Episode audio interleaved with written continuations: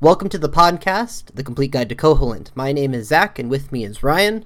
Hi.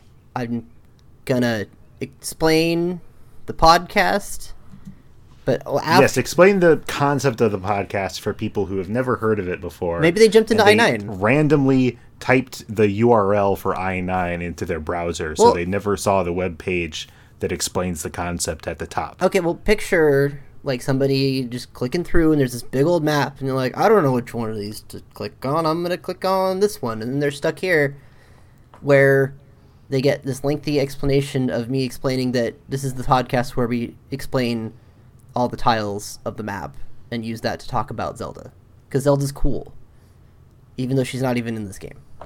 Ryan, this week we're doing Yes. tile I nine. Yeah.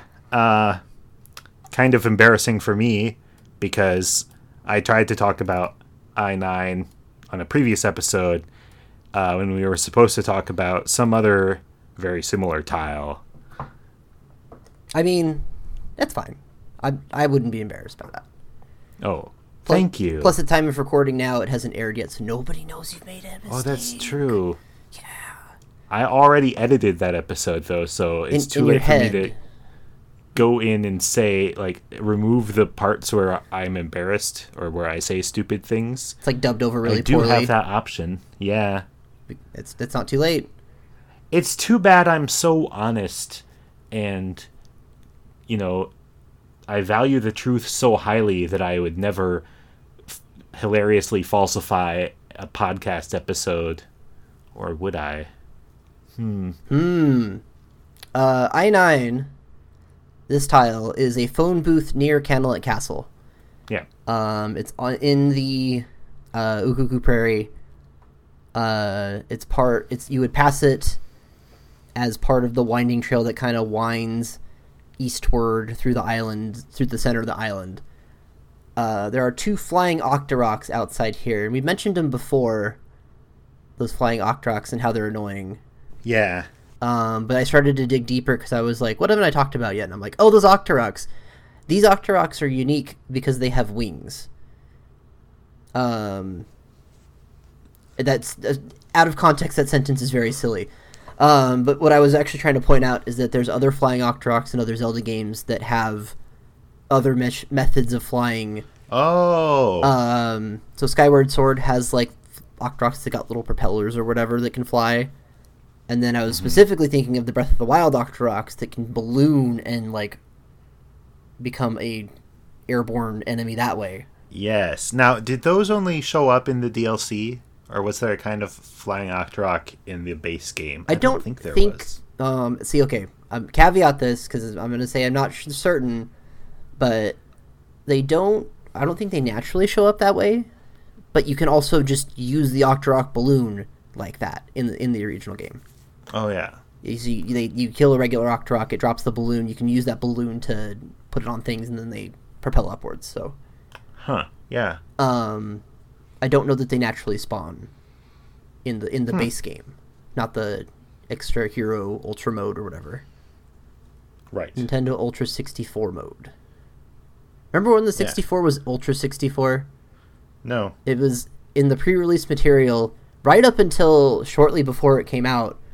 They were calling it the Nintendo Ultra 64. Hmm. And at some point marketing dropped the Ultra and I kind of I get it, but I was pretty down with the Ultra 64. Cuz you got to go above Super, right? Yeah, but I thought that Mega was in between Super and Ultra. But but the Sega did Mega. Oh. all of Sega stuff was Mega Drive. So it's like we got we Okay. got to one up them, so we'll go Ultra, Yes. Well, there you go. Super Ultra, Mega.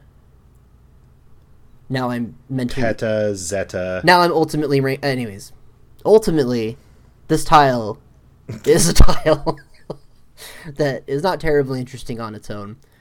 No. Um, but that's fine. It's a.